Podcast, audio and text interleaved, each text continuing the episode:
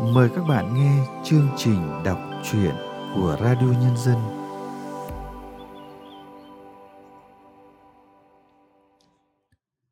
Các bạn thân mến, trong chương trình đọc truyện hôm nay, Radio Nhân dân xin gửi tới các bạn truyện ngắn Trò đời của nhà văn Sương Nguyệt Minh. Mời các bạn cùng thưởng thức qua giọng đọc Ánh Nguyệt.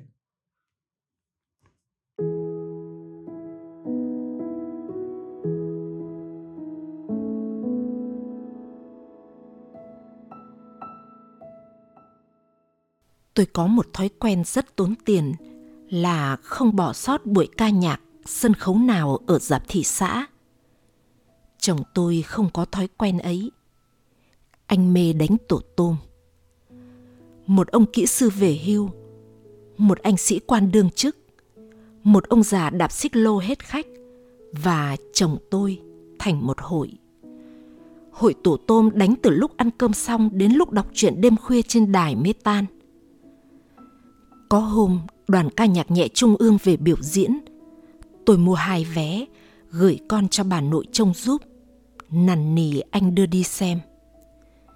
Anh rể già kéo cái điếu cẩy trà thuốc lào vào nõ. Ôi giáo ơi, xem mấy đứa hở ngực hở đùi nhảy nhót gạo rát tai. Chán bó xử, đánh tổ tôm thú hơn. Tôi cáu. Anh là đàn ông, anh phải biết chiều phụ nữ chứ. Anh hãy ga lăng một chút với vợ anh xem nào. Chồng tôi ngẩng mặt, thả những vòng khói chữ O bay lên, rồi nói Anh đâu biết đi xe máy, em chịu khó đi một mình vậy. Chẳng lẽ em mặc váy lại ngồi đằng sau xe đạp để anh đèo? Anh không đưa em đi xem hát thì sẽ có thằng khác đưa đi đấy. Tôi phát khóc đúng là ông cù lần chồng ơi là chồng. Phí công mặc đầm, đeo dây chuyền, tô son đánh phấn, sức nước hoa. Lúc đầu tôi rất khó chịu. Sau cũng quen dần và chúng tôi tôn trọng ý thích của nhau. Chồng tôi hút thuốc lào, cứ hút. Đánh tổ tôm, cứ đánh. Tôi đi chơi, đi đến dạp, cứ đi.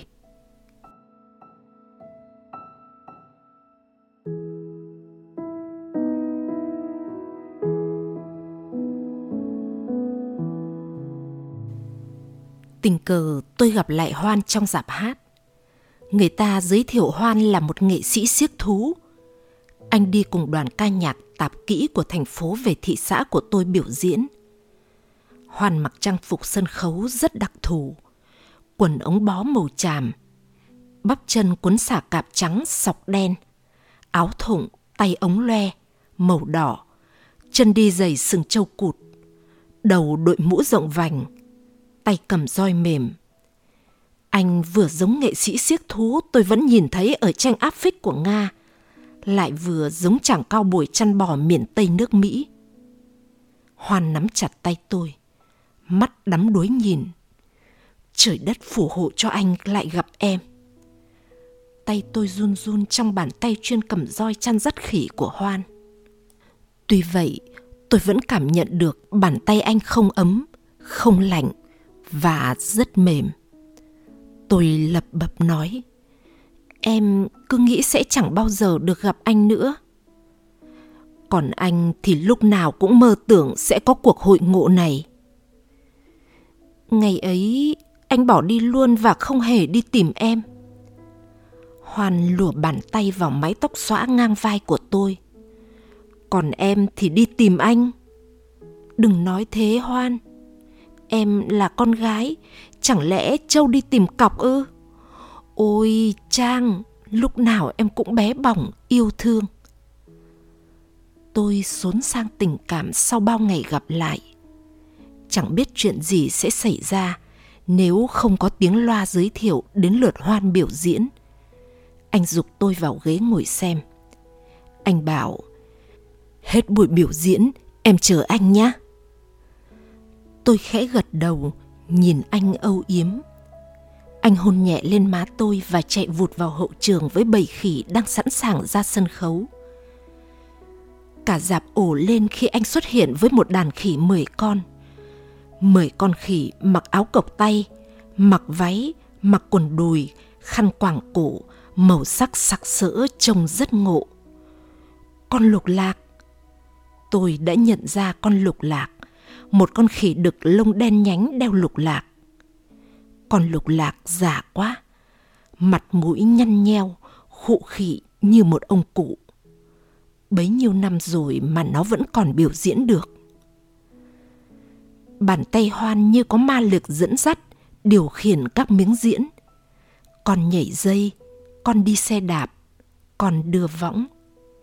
Miếng ăn có sức cám dỗ, hấp dẫn vô cùng. Hoàn móc túi quần lấy kẹo nhử.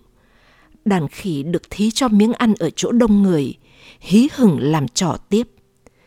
Cái roi mềm và những chiếc kẹo là vũ khí, là miếng ăn, chăn dắt, sai khiến đàn khỉ làm theo ý muốn của anh. Điệu nghệ, hào hoa, hoàn chinh phục khán giả nhà quê, tỉnh lẻ đói khát tinh thần ngay từ tiết mục đầu tiên. Nét mặt, ánh mắt, nụ cười đều hàm chứa một sự sung sướng, mãn nguyện. Niềm vui của hoan nhân đôi cùng sự lạ lẫm, thăng hoa của người dân quê tỉnh lẻ, một năm đôi ba lần đến dạp. Tôi lại chợt nhớ đến chồng, trong lòng đầy nghẹn ngào, tủi thân. Chồng tôi là bộ đội chưa một ngày đi đánh giặc. Lúc còn binh nhất, binh nhì làm lính văn phòng. Khi là sĩ quan thì chuyên giữ chức trợ lý. Suốt đời binh nghiệp chỉ đóng quân ở tỉnh đội. Người ta nay mượn chỗ này, mai thuê chỗ khác ở. Nhưng chồng tôi được tiêu chuẩn chia đất làm nhà ngay thị xã. Lương sĩ quan chuyên nghiệp không giàu, nhưng chưa bao giờ chồng tôi để vợ con phải khổ. Anh làm việc cần mẫn như một chiếc đồng hồ đúng thời gian. Nhà tôi gần cơ quan. Sáng 7 giờ chồng tôi ra khỏi nhà, 5 giờ chiều xách cặp về, 7 giờ tối đi đánh tổ tôm, 11 giờ đêm lên giường ngủ. Chồng tôi mà ngủ thì giặc càn đến nơi, đại bác nổ bên cạnh cũng không đánh thức nổi anh dậy. Chồng tôi không rượu chè, bia bọt, không quán xá và cũng chẳng bao giờ mời bạn bè đến nhà nhậu nhẹt. Anh biết nhường nhịn, chiều vợ, quý con. Quanh năm bốn mùa chồng tôi bận quân phục, nòm có vẻ nghiêm túc đứng đắn, nhưng nhìn già nua cũ kỹ lắm. Tôi cứ gọi chồng tôi là âm lịch. Ông già âm lịch. Anh không vì thế mà tự ái, thậm chí còn hãnh diện khi được vợ trêu đùa.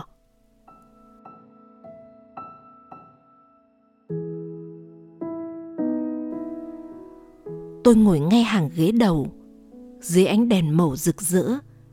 Tôi thấy hoan ga lăng, rất đàn ông và nghệ sĩ. Tôi nhìn anh biểu diễn, chăm chăm, lặng lẽ và sao động. Lòng tôi nấp nòm trông đợi. Một thoáng tự hào, kiêu hãnh.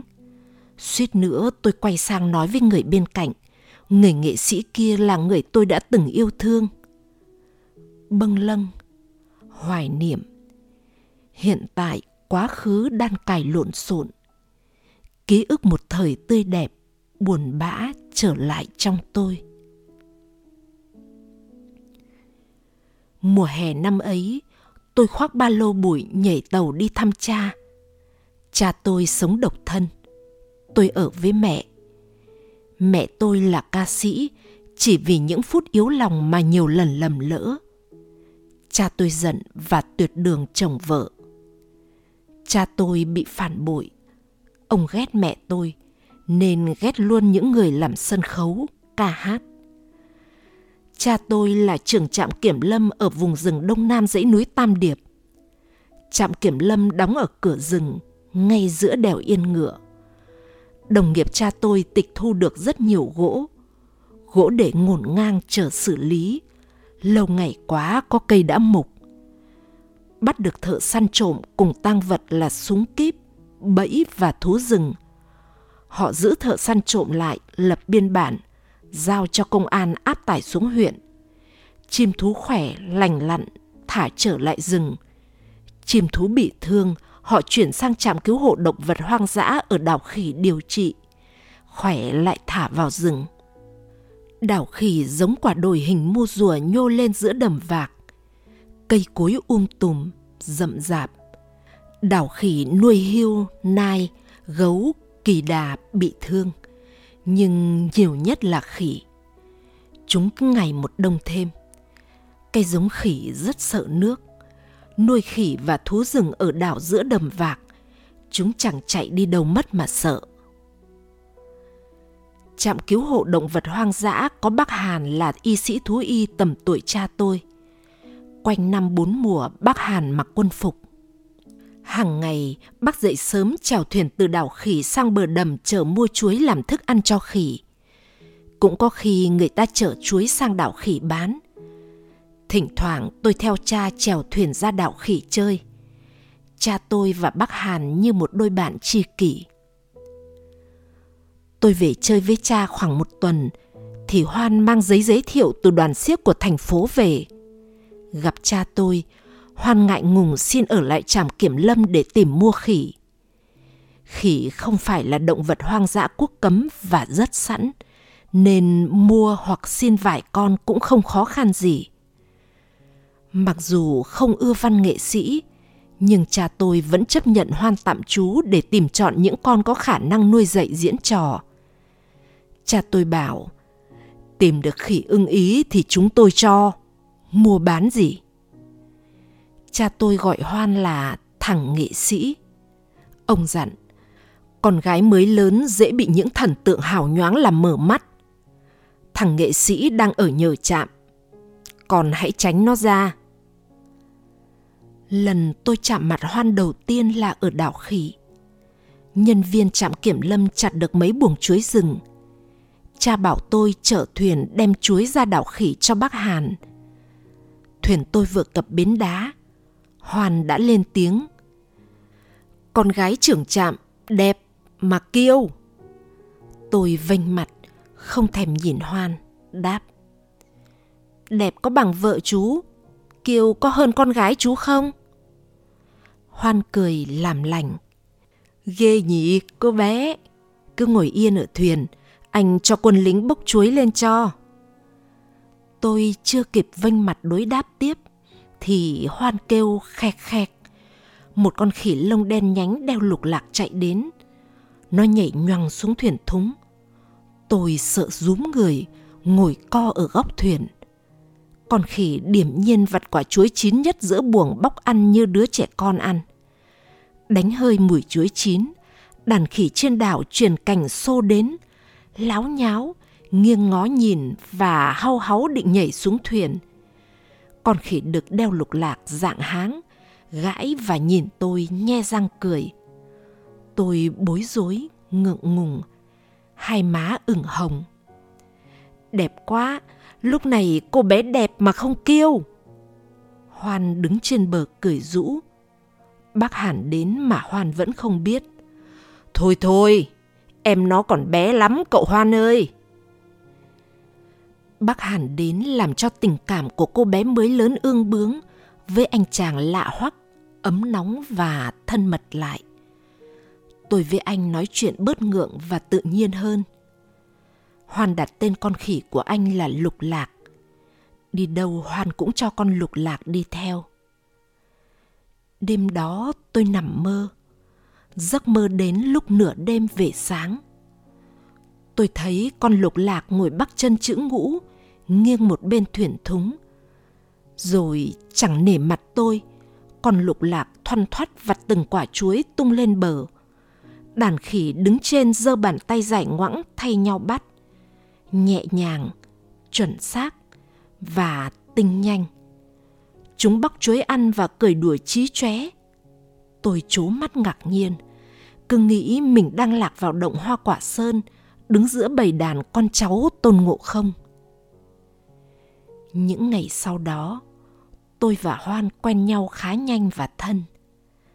Bác Hàn rất tinh ý gọi tôi lại bảo nhỏ. Thằng Hoan đã có vợ rồi, cháu mới 17 tuổi, quan hệ chơi bời gì cũng phải cẩn thận nhá. Tôi nói, thì cháu chỉ chơi với anh ấy thôi, có chuyện gì đâu. Ấy là bác cứ rào đón trước thế. Gần hoan, tôi biết thêm biệt tài của anh là bắt chước tiếng thú vật, chim muông trong rừng giống y hệt. Hoàn nhép nhép miệng kêu khek khẹt. Lát sau, một lũ khỉ được chuyển cây ảo ảo tới, lá cành run rẩy. Chúng ngó nghiêng, nhảy lộn xộn gãi háng. Hoàn bảo, anh bắt trước tiếng kêu của khỉ cái mùa động dục. Kỳ lạ quá, tôi tròn xoe mắt thán phục. Hoàn vành miệng, lưỡi đưa ra trước kêu te te. Lập tức gà rừng đang ngủ chưa thức dậy cùng vươn cổ gáy te te đáp lại. Hoan bắt trước tiếng hổ gầm giống y hệt. Tiếng gầm của Hoan đập vào vách núi vọng trở lại, vang ngân vừa xa vừa gần. Khỉ trên cành nháo nhác nhảy rung cây, chim chóc đập cánh bay vút lên không trung kêu loạn xạ. Thán phục và ngưỡng mộ Hoan. Trước mắt tôi, anh là một chàng trai tài hoa, hoàn hảo. Tôi quý mến anh lúc nào không biết. Tôi thường giấu cha theo anh đi vào rừng. Tôi há hốc miệng nghe hoan nhại tiếng cu gáy, tiếng bù trao. Tôi ngẩn ngơ nghe anh bắt trước tiếng họa mi, tiếng yểng. Hoàn đi đến đâu là chim chóc truyền cành, nhảy, đập cánh bay loạn xị, kêu hót vang, ồn ào cả một vùng. Anh hoàn toàn chinh phục trái tim thơ ngây, trong trắng của tôi.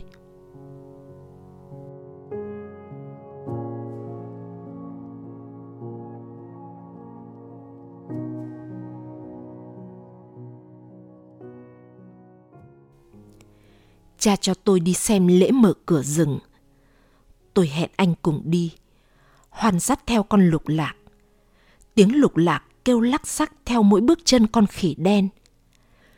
Lễ mở cửa rừng của người Mường mở vào đầu mùa đi săn. Thầy Mo là người chủ lễ. Thầy Mo có con khỉ cái lông vàng, trông giống đứa trẻ con lên ba. Con khỉ cái khéo tay và được việc. Nó biết mở cháp, biết cầm gậy, biết nhặt các thứ thầy Mo hay bỏ quên. Nó theo thầy Mo như hình với bóng. Trên đèo Yên Ngựa, cách trạm kiểm lâm khoảng 100 thước, người ta bày đổ cúng lễ lên hòn đá xám. Cây cảnh xanh lá cắm xuống đất sỏi chắn ngang đường. Thế ra đó là cánh cửa rừng. Họ mở như thế nào nhỉ? Một cái thủ lợn sống đặt ngựa mõm lên trời.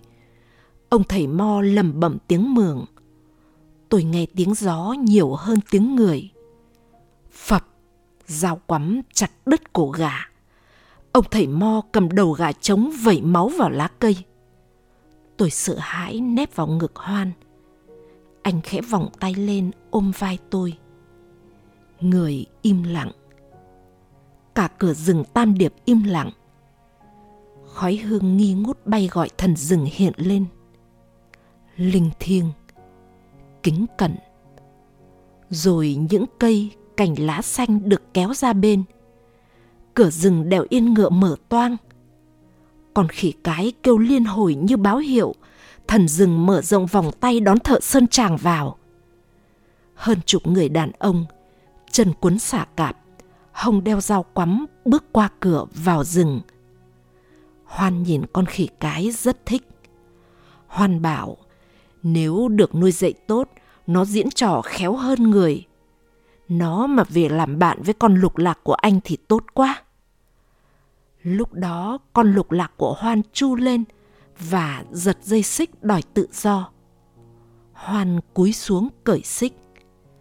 Anh nói với nó bằng ngôn ngữ của khỉ, chỉ anh hiểu được và con lục lạc mon men bước đến gần con khỉ cái của thầy Mo.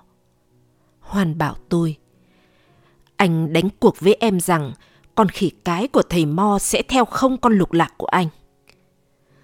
Tôi hút vào không khí của lễ mở cửa rừng nên không để ý đến chuyện con khỉ. Ông thầy Mo lầm rầm xong một bài khấn nữa bài khấn cầu mong thần rừng cho thợ sơn tràng săn được nhiều chim thú, tránh được đá lở, rắn độc.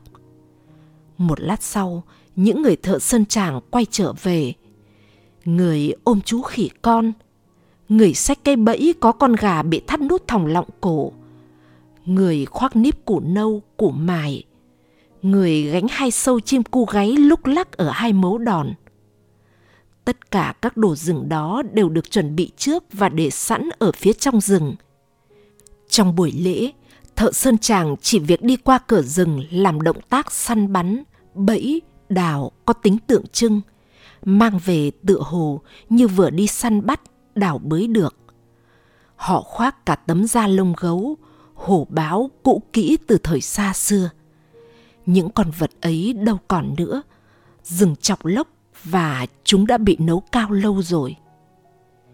Hóa ra lễ mở cửa rừng là như vậy. Ba hôm sau, Hoàn bảo tôi, buồn quá Trang ạ. Tôi lo lắng, có chuyện gì thế anh? Còn lục lạc của anh phải lòng con khỉ cái của ông thầy Mo, nó không chịu về. Gậy ông lại đập lưng ông, cho anh chết. Hoan và tôi phải vào trong bản nói với ông thầy Mo xin con lục lạc về. Hoan thả con lục lạc xuống đảo khỉ. Sáng hôm sau, Hoan lại vò đầu bứt tai. Nó lại chuồn rồi em ạ. Thảo nào đêm anh nghe tiếng khỉ gọi nhau rất lạ. Tôi ngạc nhiên. Nó đi bằng cách nào anh? Hoan chỉ cây gỗ mục giạt vào sát bờ đầm. Có lẽ nó nhảy lên cây gỗ mục này rồi dùng tay trèo vào bờ. Con khỉ này hư thân mất nết quá. Lại một lần nữa, Hoan đến nhà thầy Mo xin con lục lạc về. Để chắc ăn, Hoan nhốt con lục lạc trong lồng sắt. Bác Hàn nhìn chỉ thở dài. Tôi thấy con vật bị gông cùm tủ tội thương quá. Khổ thân con lục lạc đi theo tiếng gọi của bạn tình mà nên nông nỗi này. Đêm hôm đó, tôi lại nghe tiếng khỉ gọi bạn tình khản giọng. Dạng sáng nghe tiếng khỉ kêu rất thảm. Con lục lạc có chuyện gì chăng? Tôi nóng ruột, vùng dậy bơi thuyền ra đảo khỉ. Những điều tôi linh cảm đã xảy ra. Một cây gỗ khô táp vào sát đảo khỉ bác Hàn và Hoan đã đứng bên lồng sắt. Tôi kinh ngạc quá. Đầu con lục lạc che chét máu, hai bàn tay sướt sát. Và con khỉ cái của thầy Mo đang nhai lá đắp vào các vết thương cho con lục lạc. Lòng tôi rưng rưng. Thương con lục lạc phá chuồng ra ngoài với bạn tình. Thương con khỉ cái xuông rừng vượt đầm đi theo tiếng khỏi của tình yêu.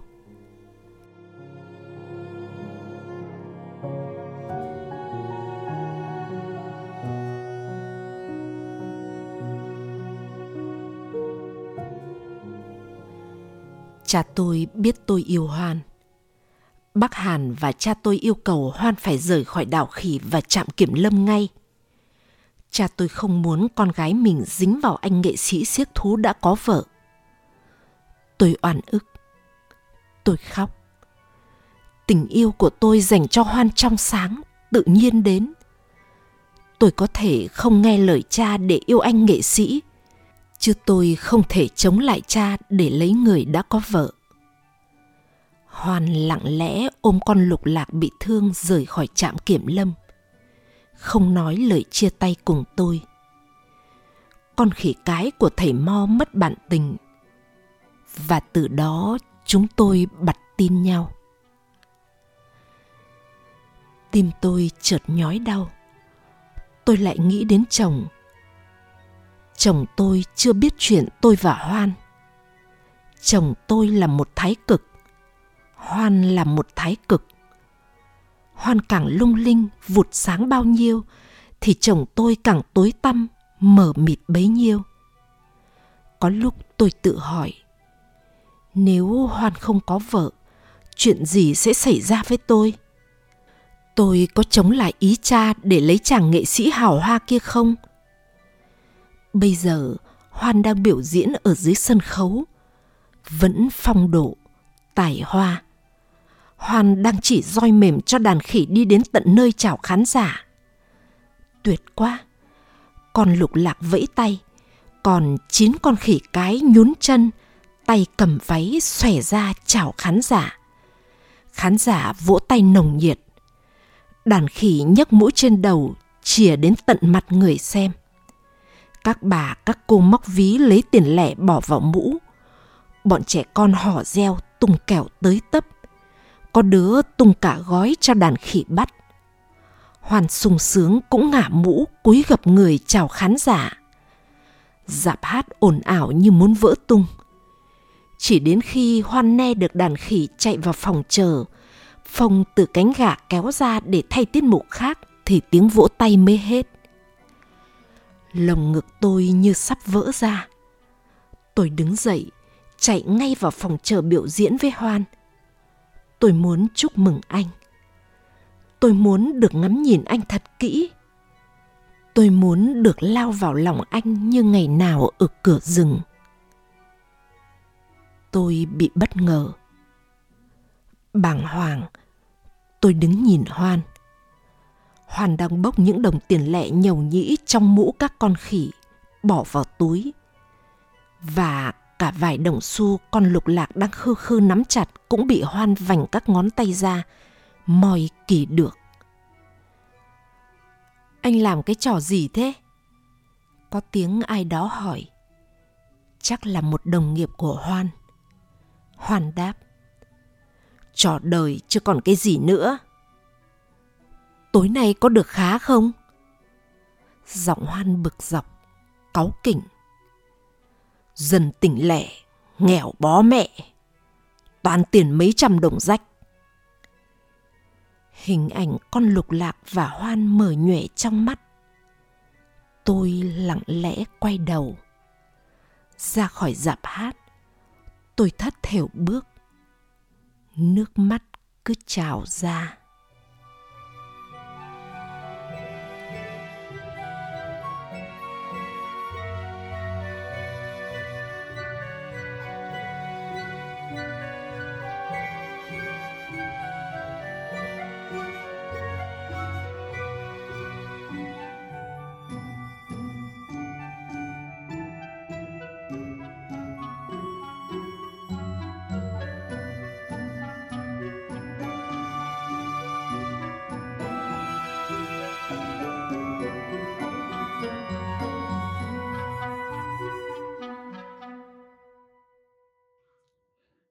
Các bạn vừa nghe xong truyện ngắn Trò đời của nhà văn Sương Nguyệt Minh qua sự thể hiện của Ánh Nguyệt. Sau đây, chúng tôi mời các bạn nghe nhận xét của nhà văn Võ Thị Xuân Hà về tác phẩm này. Nếu nhà văn nữ có quyền chọn vai nhân vật tôi là nam, thì ngược lại nhà văn nam cũng có quyền chọn nhân vật tôi là nữ. Điều này không có gì cản trở những con chữ được tuôn ra. Ngưỡng mộ nhà văn Sương Nguyệt Minh ở điểm, anh dường như nắm bắt rất tinh tế những xung đột, những diễn biến tâm lý của một tôi, từ thiếu nữ đến khi đã lập gia đình, là một thiếu phụ trẻ. Câu chuyện trò đời đúng là có hình ảnh về trò siếc Một người nghệ sĩ tài hoa, biết huấn luyện, rèn rũa bầy khỉ cho gánh xiếc anh thuần khỉ như có phép màu trong con tim khối óc. Anh khiến cô gái mới lớn ngưỡng mộ. Thán phục và ngưỡng mộ hoan. Trước mắt tôi, anh là một chàng trai tải hoa hoàn hảo. Tôi quý mến anh lúc nào không biết. Tôi thường giấu cha, theo anh đi vào rừng. Tôi há hốc miệng nghe hoan, nhại tiếng cu gáy, tiếng bù trao Tôi ngẩn ngơ nghe anh bắt trước tiếng họa mi, tiếng yểng. Hoan đi đến đâu là chim chóc truyền cành, nhảy, đập cánh, bay loạn xị. Kêu, hót vang, ồn ào cả một vùng. Anh hoàn toàn chinh phục trái tim thơ ngây, trong trắng của tôi. Rồi lễ mở cửa rừng, rồi tình yêu giữa loài khỉ với nhau, giữa khát vọng tự do và tiếng gọi của thiên nhiên của bầy đàn. Không khó để hình dung tình yêu này nở giữa một cô bé đối với chàng trai tài hoa ấy, dù anh đã có vợ con. Gặp lại người năm xưa trong bối cảnh thiếu phụ giờ đây đã có một cuộc sống riêng. Cuộc sống vốn dĩ tẻ nhạt bởi hình ảnh người chồng cũ kỹ, nhàm chán. Chồng tôi không rượu chè, bia bọt, không quán xá và cũng chẳng bao giờ mời bạn bè đến nhà nhậu nhẹt. Anh biết nhường nhịn, chiều vợ, quý con, quanh năm bốn mùa. Chồng tôi bận quân phục, nòm có vẻ nghiêm túc, đứng đắn, nhưng nhìn già nua cũ kỹ lắm. Dường như nỗi lo lắng tăng dần khi tác giả cho nhân vật tôi ngồi ngắm chàng trai năm xưa trong ánh hào quang của người nghệ sĩ trong đêm diễn. Nhưng tấn trò đời đã phơi bày sự thật xù xì, khiến cô không còn ảo tưởng khi nhìn thấy ánh hào quang đang bốc những đồng tiền lẻ nhàu nhĩ trong mũ các con khỉ, bỏ vào túi và cả vài đồng xu con lục lạc đang khư khư nắm chặt, cũng bị hoan vành các ngón tay ra moi kỳ được. Cuộc sống của thiếu phụ, của người nghệ sĩ kia và của chúng ta, dù sao vẫn xanh tươi, dù có trải qua nỗi thất vọng lớn đến chừng nào. Chương trình đọc truyện của Radio Nhân dân hôm nay xin được tạm dừng tại đây. Hẹn gặp lại các bạn vào chương trình sau. Thân ái, chào tạm biệt các bạn.